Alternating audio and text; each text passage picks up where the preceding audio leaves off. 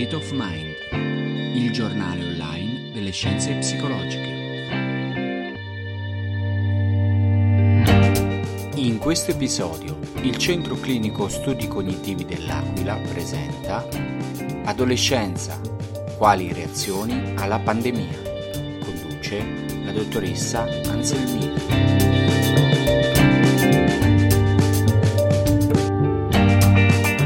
Storie e i dettagli delle terapie raccontate in questo episodio sono stati modificati al fine di proteggere la privacy dei pazienti e renderli non riconoscibili. Diamo inizio a questo webinar dal titolo Adolescenza, quali reazioni alla pandemia, organizzato dal Centro Clinico di Studi Cognitivi di L'Aquila. Questa sera affronteremo l'argomento abbastanza attuale sul come questa pandemia ha impattato sulla vita degli adolescenti. Partirò da un'introduzione più generale sulla definizione di adolescenza, le sue fasi e le problematiche che possono evidenziarsi durante questo periodo, per poi affrontare nello specifico la connessione tra l'adolescenza e la pandemia e la relativa sintomatologia associata. Allora, possiamo definire l'adolescenza come un periodo di transizione tra la pubertà e l'età adulta, durante il quale si verificano notevoli cambiamenti sia a livello fisico che a livello psicologico. Per questo motivo viene definita spesso come un'età complicata, turbolenta e con molte sfide che il ragazzo si trova ad affrontare. Quindi possiamo dire che per questo motivo eh, dato che l'adolescenza è già di per sé una fase di vita abbastanza eh, complessa, con la pandemia tali difficoltà si sono accentuate fortemente. Possiamo suddividere l'adolescenza in tre fasi principali. La preadolescenza che va dai 10 ai 15 anni, quindi diciamo che copre il periodo della scuola media, inizio superiori, poi c'è l'adolescenza propriamente detta che va da 16 a 19 anni, quindi diciamo il periodo proprio della scuola superiore, e la post-adolescenza che è definita anche adolescenza tardiva, che tende ad allungarsi nel corso del tempo, nel corso degli anni e attualmente possiamo quantificarla dai 20 ai 25 anni su ciò che riguarda l'adolescenza tardiva diciamo che ci sono diverse variabili che vanno ad influenzare questo periodo, come l'ingresso tardivo nel mondo del lavoro o eh, anche eh, il poter avere un'autonomia, del poter andare a vivere da soli e così via, insomma.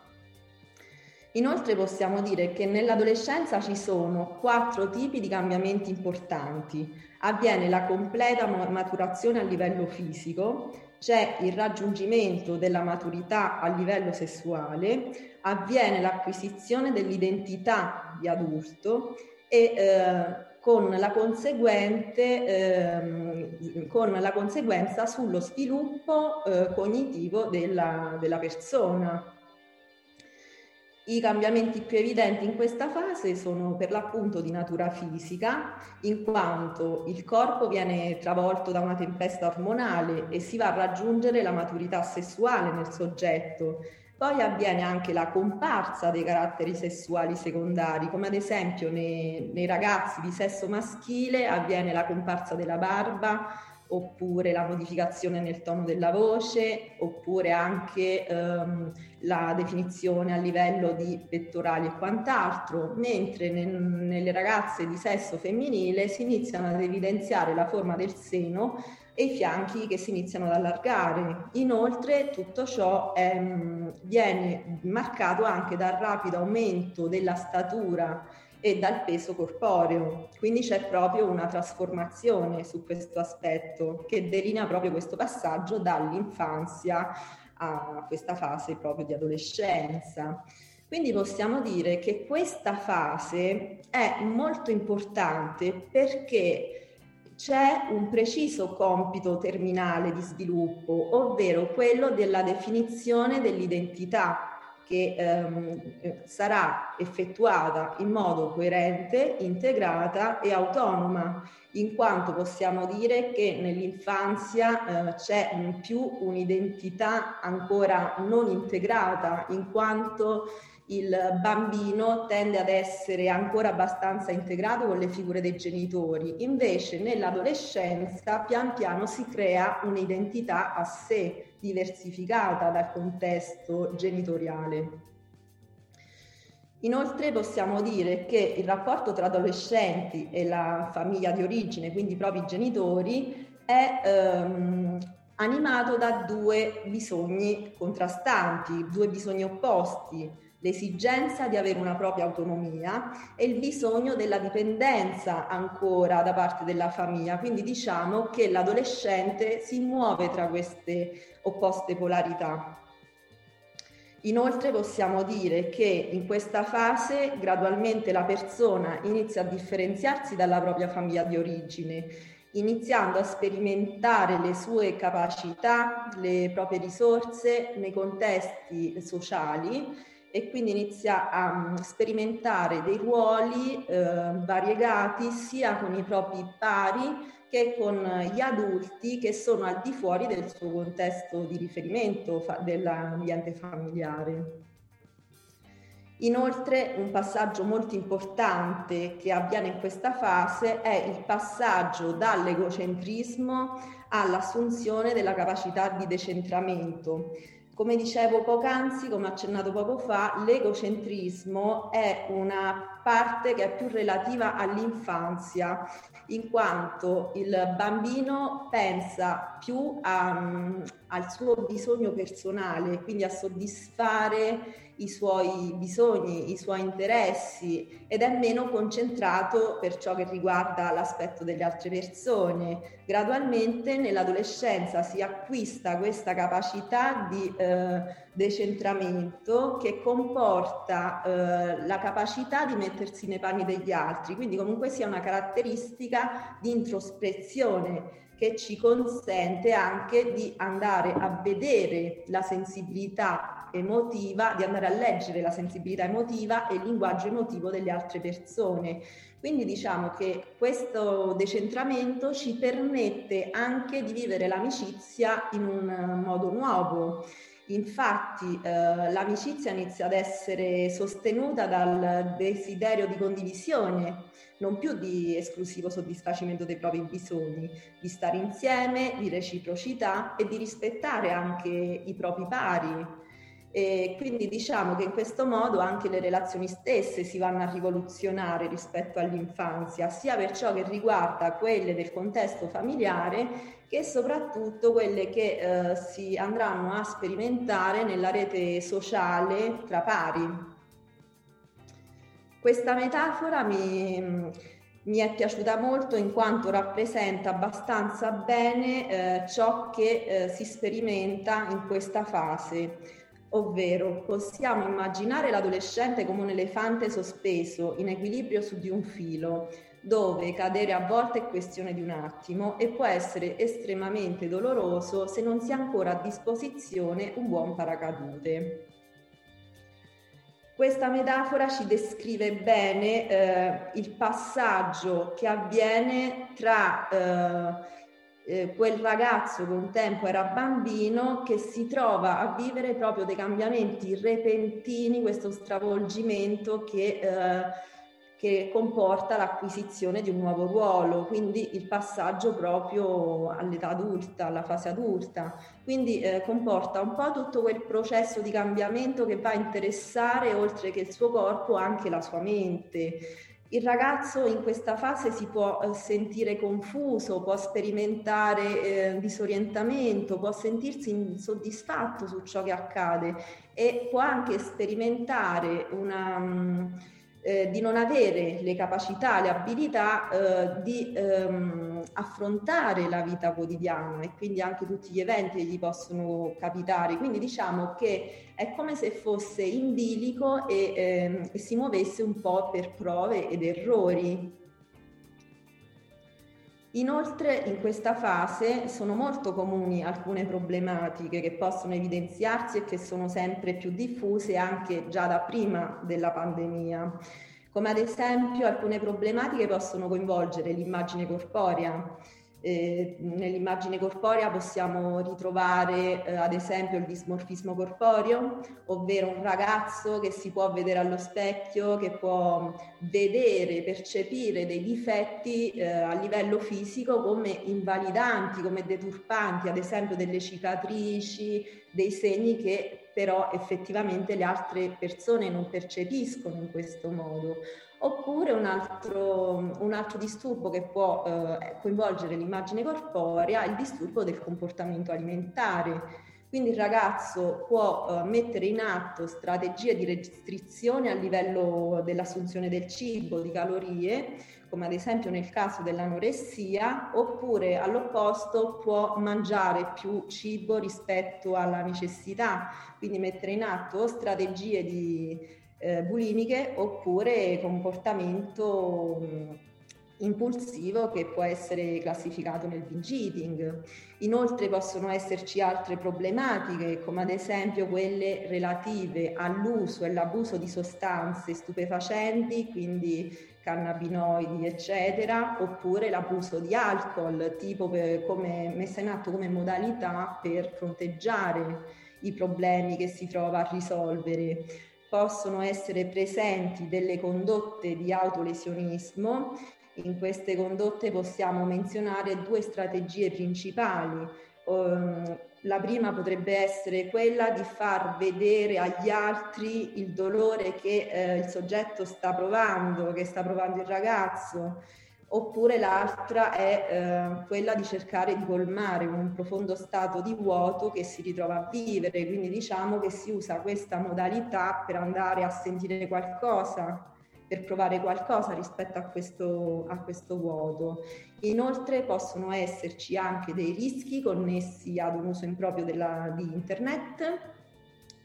può essere il ragazzo influenzato da un cattivo eh, rapporto con la scuola e la conflittualità all'interno della famiglia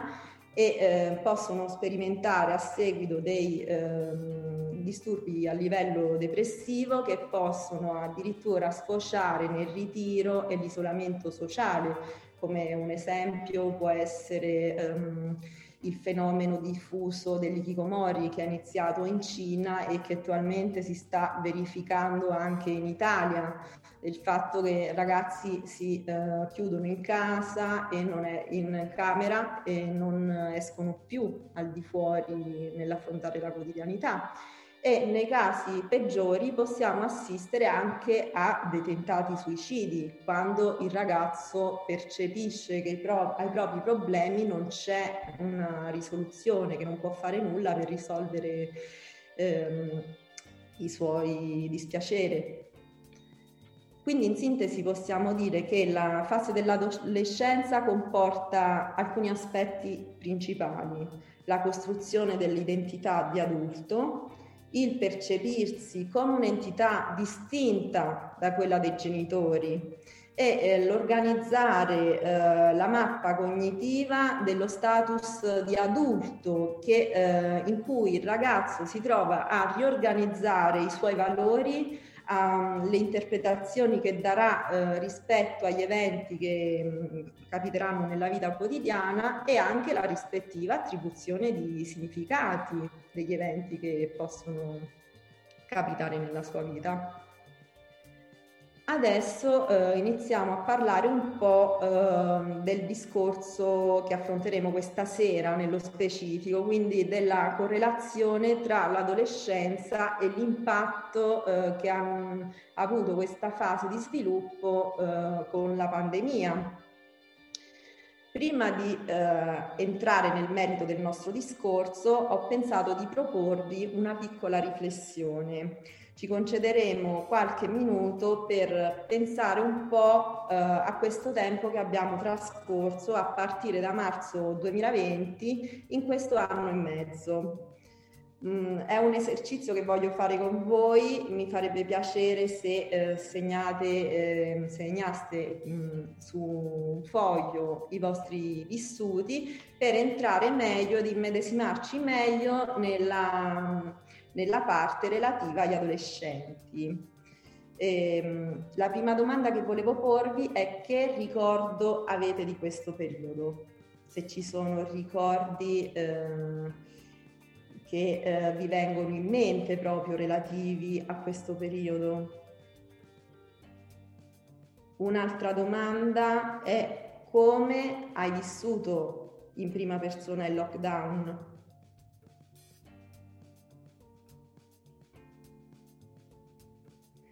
L'ultima domanda è quali sono eh, stati i vissuti emotivi che hai sperimentato maggiormente.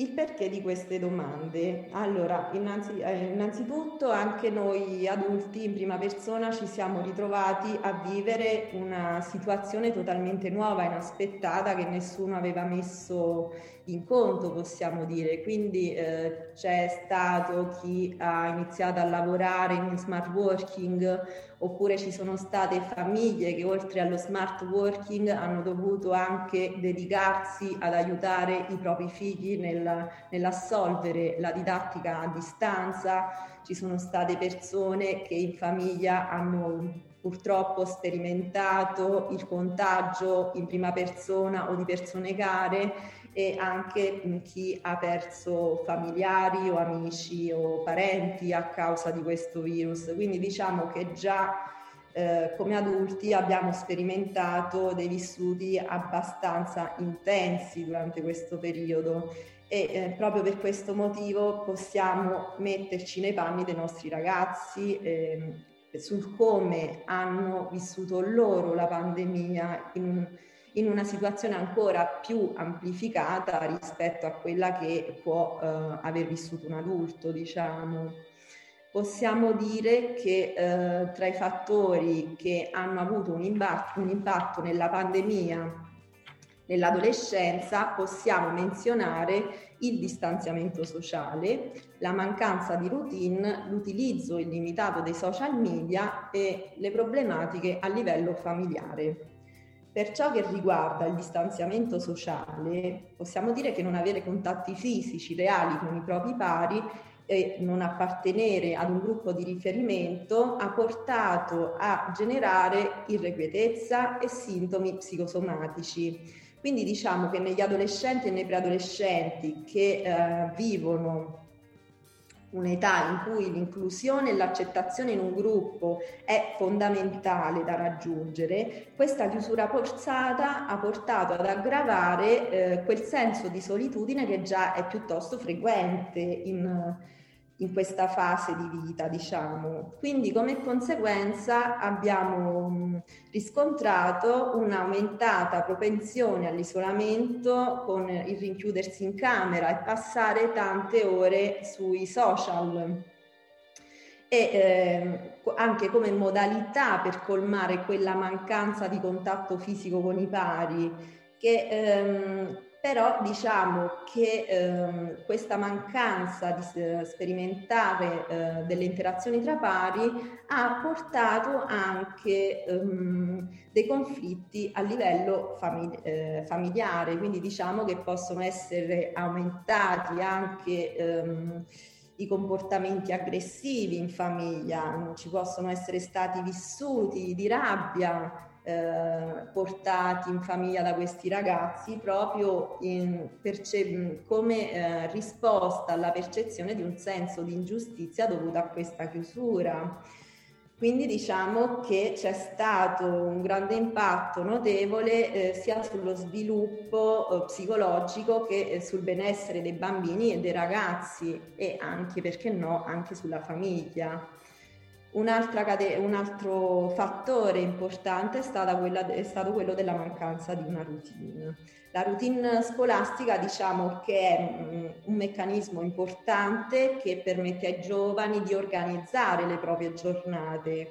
Con il fatto di avere le scuole chiuse, i giovani hanno iniziato a perdere un punto di riferimento e diciamo che il loro senso di identità ehm, a questa situazione eh, poteva rispondere attraverso una,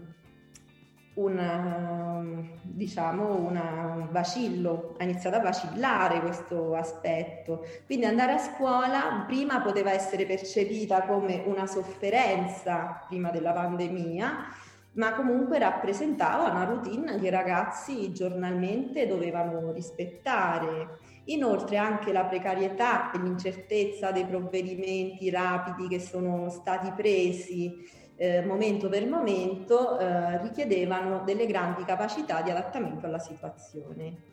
Per ciò che riguarda l'utilizzo illimitato dei social, eh, diciamo che i momenti di noia, quindi la, lo spazio di tempo a disposizione dei ragazzi, è stato colmato dall'utilizzo eccessivo dello smartphone oppure di dispositivi connessi ad internet il quale in un primo momento, eh, come dicevo poco fa, poteva essere visto come una risposta alla mancanza di aggregazione, una modalità per sentirsi tra pari, ma eh, nello stesso tempo un eccessivo utilizzo eh, può portare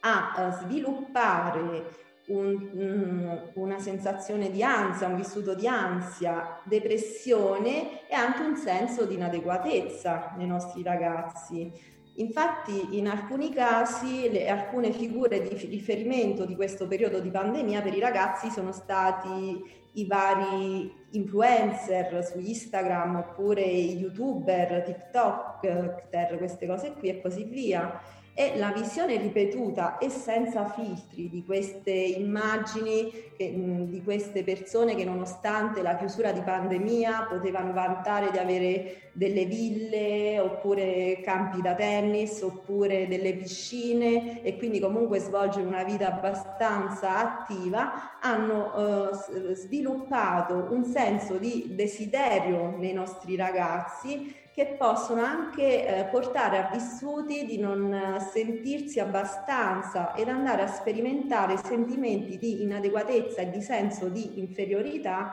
che possono portare anche all'innesco di pensieri distruttivi nei casi più gravi e di comportamenti autolesionistici come risposta a queste situazioni. Inoltre eh, dobbiamo ricordarci che già prima della pandemia i ragazzi passavano molto tempo sui social. Infatti da alcune ricerche è stato evidenziato che il 79% dei ragazzi circa prima della pandemia tra gli 11 e i 18 anni trascorreva all'incirca eh, 4 ore al giorno sui social. E quindi eh, questa situazione non ha fatto altro che aumentare ancora di più la fruizione di questo, di questo mezzo nei ragazzi. Per ciò che riguarda le problematiche nel contesto familiare, diciamo che ehm, vedere o essere testimoni di eh, malattie che, di mh, trasmissione, di contagio che può aver coinvolto familiari, parenti o amici eh, anche gravemente malati oppure anche perdite di persone care, eh, ha innescato in bambini e adolescenti eh, dei disturbi d'ansia, soprattutto per lo stato di salute, per se stessi e per le persone care. Sono, possono essere si manifestati anche degli attacchi di panico, depressione e altri episodi di psicopatologia dell'età evolutiva. Eh, inoltre possiamo aggiungere che molti ragazzi in questo periodo, oltre alla pandemia, hanno vissuto anche delle situazioni familiari difficili o anche alcuni si sono trovati eh, di fronte anche alla separazione dei propri genitori, eh, quindi altre variabili che non hanno fatto altro che peggiorare il vissuto emotivo mh, degli stessi. Per ciò che riguarda la sintomatologia relativa svilu- che si può sviluppare relativamente al contesto familiare, ci sono alcuni eh, segnali, alcuni campanelli di allarme che, ehm, a cui bisogna prestare attenzione se si manifestano. Ad esempio un eccessivo attaccamento, quindi un bambino o un adolescente che richiede eh, una costante vicinanza dei propri genitori o comunque un supporto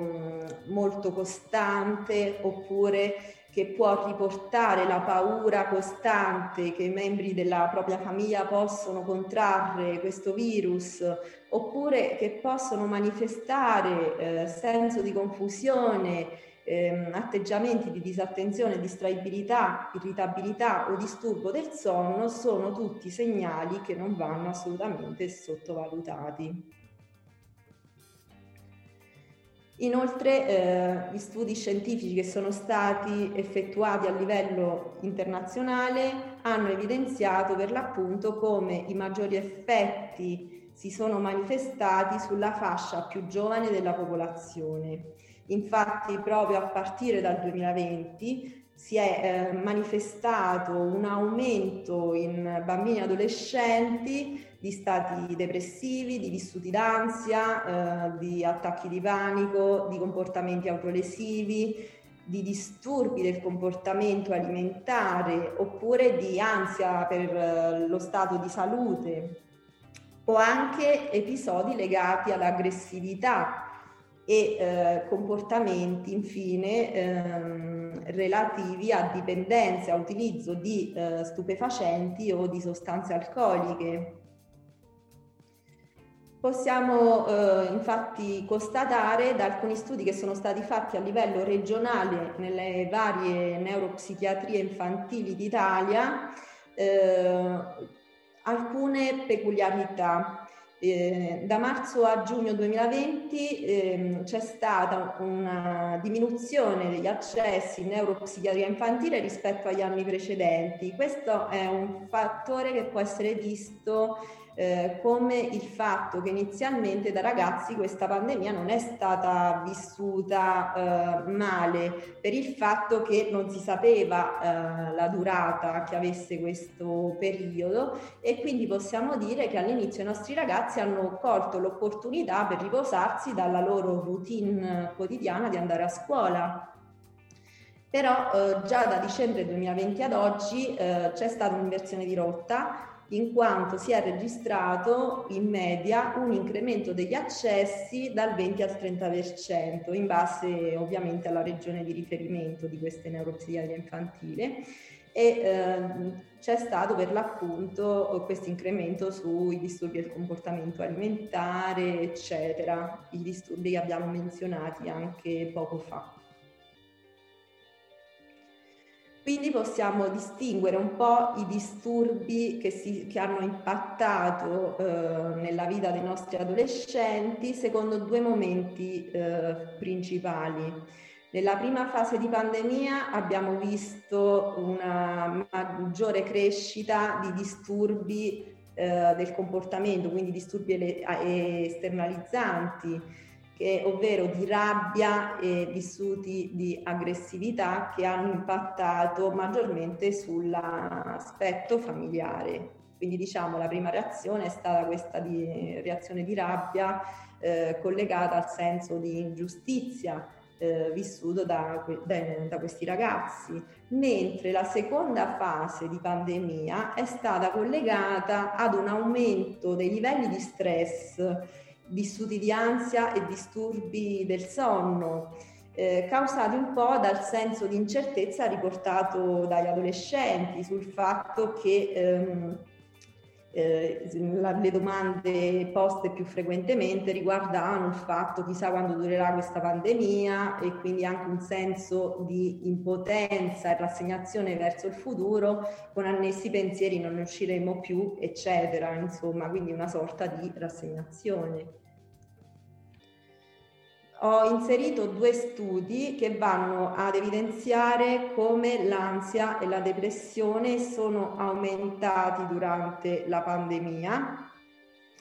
Il primo studio è stato effettuato in Cina su un campione di circa 9.000 studenti eh, frequentanti le scuole medie e le scuole superiori.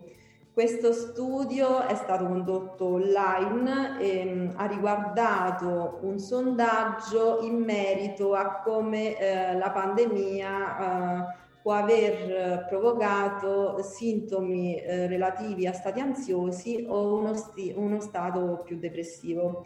Il, 43, il 47,3% di questo campione ehm, ha riportato come risposta la manifestazione di sintomi depressivi, di uno stato depressivo, mentre il 37,4% sia depressione che ansia ed infine il 31,3% del campione ha riportato esclusivamente un vissuto di ansia. Un altro studio è stato condotto su uh, alcuni genitori di adolescenti sia in Italia che in Spagna. Da questo studio è emerso che eh, circa l'86% dei genitori ha eh, riferito dei cambiamenti importanti a livello emotivo e negli atteggiamenti dei propri ragazzi. I cambiamenti che sono stati eh, più frequentemente osservati, quindi che sono emersi con maggiore frequenza, sono eh, in primo posto la difficoltà di concentrazione al 76,6%, da sta- seguito da uno stato di noia al 52%, eh, poi abbiamo la, l'irritabilità al 39%, l'irrequietezza al 38,8% il nervosismo al 38%, il senso di solitudine al 31,3%, il disagio al 30,4% e eh, le preoccupazioni infine si sono manifestate nel 30,1% dei casi.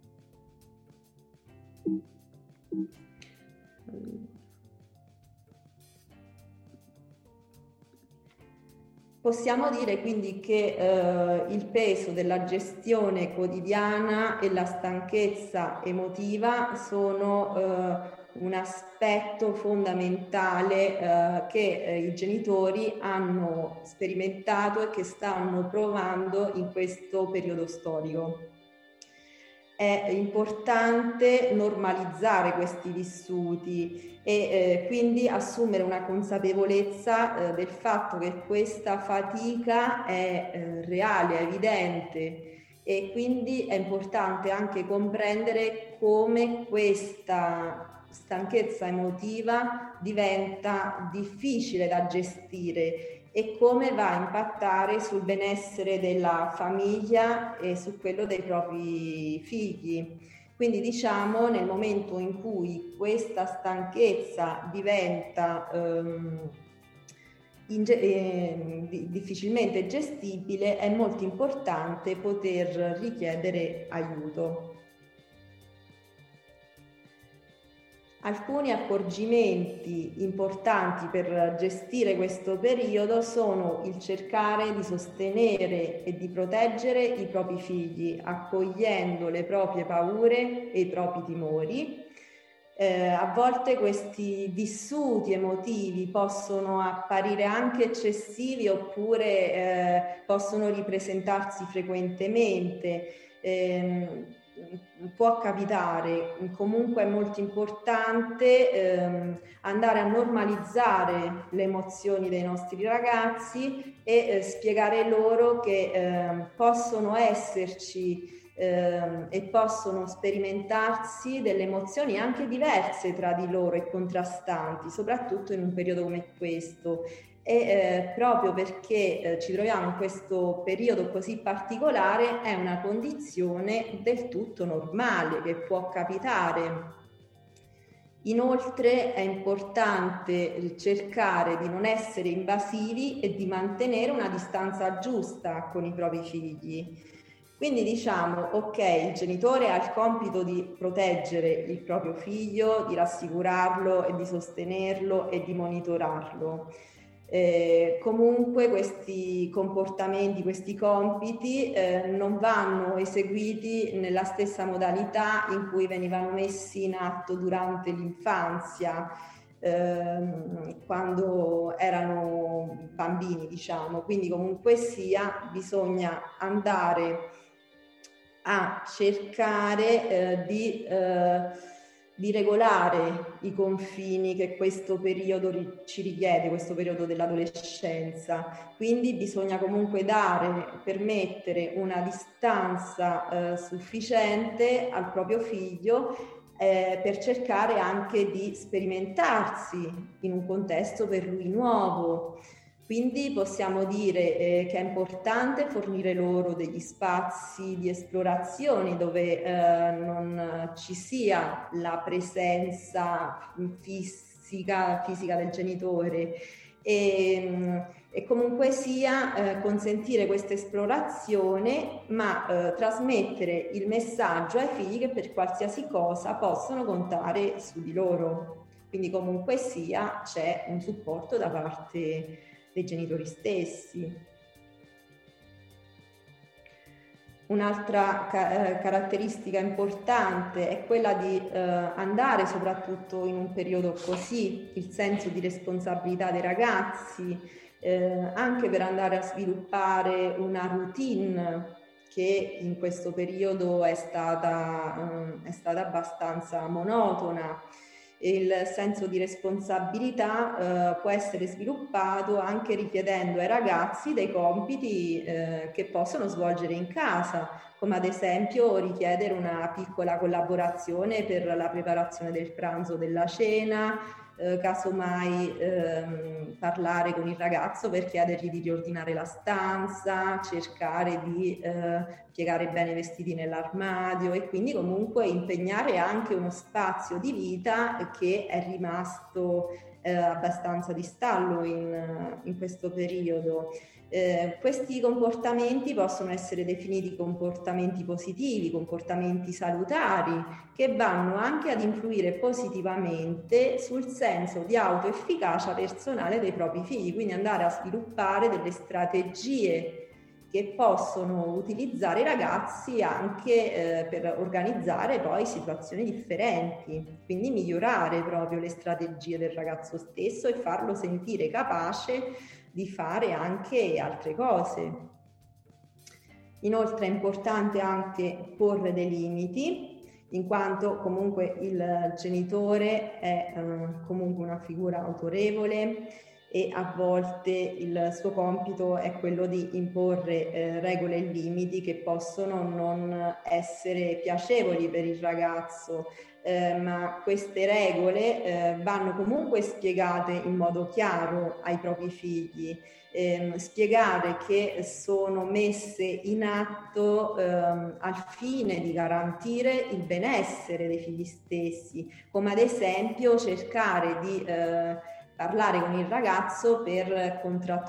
contrattare l'orario di addormentamento e l'orario di risveglio, spiegando casomai che avere una buona igiene del sonno può influire positivamente anche sullo svolgimento della giornata stessa. Riposando bene mh, mm, si può essere più attivi nel corso della giornata e così via.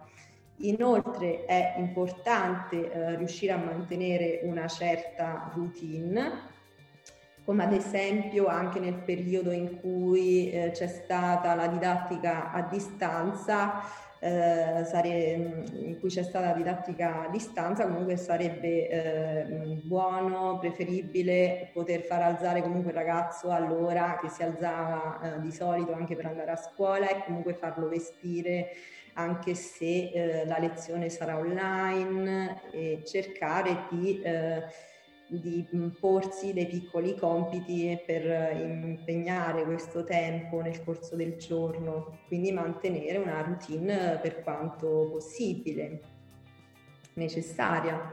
Un altro, un altro un punto importante è quello di organizzare attività e giochi che possono essere condivise in famiglia in base agli interessi che si possono avere in famiglia. Quindi andare a creare uno spazio per, di condivisione, eh, di esplorazione al di là del virus. Quindi mh, anche il poter uh, parlare di un libro, vedere una serie tv insieme oppure condividere degli interessi eh, può essere una strategia, una modalità positiva per andare a favorire il benessere della, della famiglia stessa, che può influire positivamente su questo benessere. Quindi sperimentarsi in attività insieme. So che a volte non è facile perché tanti genitori, eh, sia dopo una giornata di lavoro che dopo una giornata di lavoro eh, in smart working, possono sentirsi stanchi ovviamente. Eh, però eh, questi momenti eh, possono essere davvero molto importanti proprio per cercare anche di eh, sviluppare questo benessere in famiglia, di influenzare positivamente sul benessere anche dei propri figli. Una caratteristica cruciale, importante, è quella di essere un modello funzionale per i propri figli. Non dimentichiamoci che i nostri ragazzi in primis osservano il comportamento eh, che forniscono i genitori nel, nella propria famiglia. Quindi diciamo che eh, questi comportamenti eh, messi in atto dai genitori sono importanti perché attraverso, di, attraverso essi il ragazzo svilupperà eh, un domani la propria personalità, il proprio modello di adulto. Quindi diciamo che essendo in questo periodo eh, dell'adolescenza ancora dei filtri, tutto ciò che apprendono nel contesto familiare sarà eh, la mappa, eh, saranno delle cose che andranno ad incidere sulla mappa cognitiva del modello di adulto che svilupperà il ragazzo. Un trattamento efficace eh, nella sintomatologia e nella psicopatologia dell'età evolutiva, quindi eh, per ciò che riguarda i bambini e gli adolescenti, ehm, si è riscontrato nella psicoterapia cognitivo-comportamentale. Eh, questo approccio terapeutico diciamo che ehm, eh, è stato evidenziato da molti studi come il trattamento di elezione per molti disturbi dell'età evolutiva, tra cui possiamo menzionare i disturbi d'ansia, i disturbi depressivi, i disturbi di stress post-traumatico, problematiche a livello comportamentale di, e disturbi di umore, quindi anche collegati ad agili aggressivi auto ed e quindi eh, collegati ad un'emozione che può essere quella di rabbia, a difficoltà scolastiche, a dipendenze o abuso di sostanze stupefacenti, alcol oppure abuso di eh, internet e eh, questo approccio ha, ha ottenuto dei risultati favorevoli proprio su queste problematiche. Possiamo dire che la psicoterapia cognitivo-comportamentale è una terapia breve ed è incentrata innanzitutto eh, sulla connessione tra il pensiero il, l'emozione e il comportamento eh, conseguenti a seguito di un'interpretazione cognitiva di un evento. Quindi diciamo che si va a agire un po' su questa connessione e inoltre ehm, eh, si va ad agire anche a livello comportamentale e ehm, si vanno anche ad, ad eh, insegnare delle abilità, delle strategie eh, efficaci che possono utilizzare sia i giovani che i loro genitori. Inoltre, oltre alla terapia ehm, individuale che può essere fatta nell'età evolutiva, eh, un trattamento molto importante si è rilevato quello del supporto alla genitorialità questi incontri diciamo che eh, hanno lo scopo di andare a vedere la modalità eh, di interazione del genitore con eh, il proprio figlio e di come reagisce ai comportamenti del figlio stesso. Quindi eh, si va um, ad offrire uno spazio in cui condividere i temi del, dell'accudimento, mh, di come eh, si sta eh, sviluppando la relazione a livello familiare, della comunicazione in famiglia e si vanno a evidenziare e promuovere degli stili educativi eh, positivi e funzionali che consentono per l'appunto di migliorare anche il clima familiare. Questi incontri di supporto alla genitorialità possono essere fatti sia in modalità individuale, quindi con la presenza di entrambi i genitori, che in una modalità di gruppo. La modalità di gruppo è anche una modalità eh, molto importante in quanto i genitori si ritrovano a, a scambiarsi eh, vissuti emotivi eh, in un contesto alla pari omogeneo in cui ci sono altri genitori con eh, delle problematiche analoghe, delle problematiche simili. E quindi può essere anche questo uno buono spazio di condivisione. Ehm, in bibliografia vi ho lasciato questo libro che dal titolo Comprendere l'adolescente, che è un eh, libro che può essere utilizzato sia dai, dai non addetti ai lavori, quindi dai genitori proprio che si trovano ad affrontare questa fase delicata e particolare con il proprio figlio che è anche utile, uno strumento utile anche per eh, i terapeuti, quindi diciamo che eh, può essere utilizzato da entrambi. Io vi ringrazio per l'attenzione, abbiamo terminato la presentazione, vi lascio un po' con i nostri servizi che offriamo qui al Centro Clinico di Studi Cognitivi di L'Aquila Abbiamo sia le valutazioni psicodiagnostiche che il trattamento di disturbi d'ansia, eh, il trattamento dei disturbi dell'umore, il trattamento dei disturbi alimentari, il trattamento dei disturbi di personalità, il trattamento di disturbi in gravidanza e nel postparto e mh, per l'appunto incontri eh, volti al supporto alla genitorialità. Questi qui sono i nostri recapiti, per qualsiasi informazione o per eh, qualsiasi contatto potete scriverci nella nostra email l'aquila-studicognitivi.net o potete contattarci tramite il nostro numero 0862 70 10 63. Ok, tolgo la condivisione. Mm-hmm.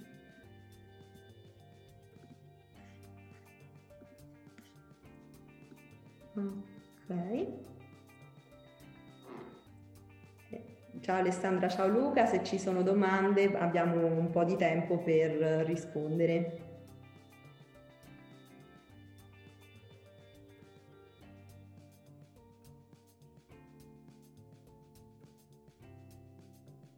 Ehm, sì, intanto c'è Sonia che, che, ti ringrazia, dice che è stato molto interessante il, il tuo intervento. Grazie. Al momento non ci sono domande, vediamo se, eh, se arriveranno. Ok.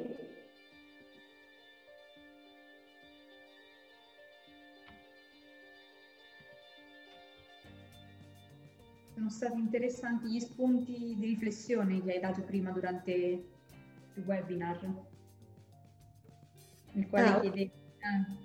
rispetto al, al periodo del lockdown. Bene, mi fa piacere.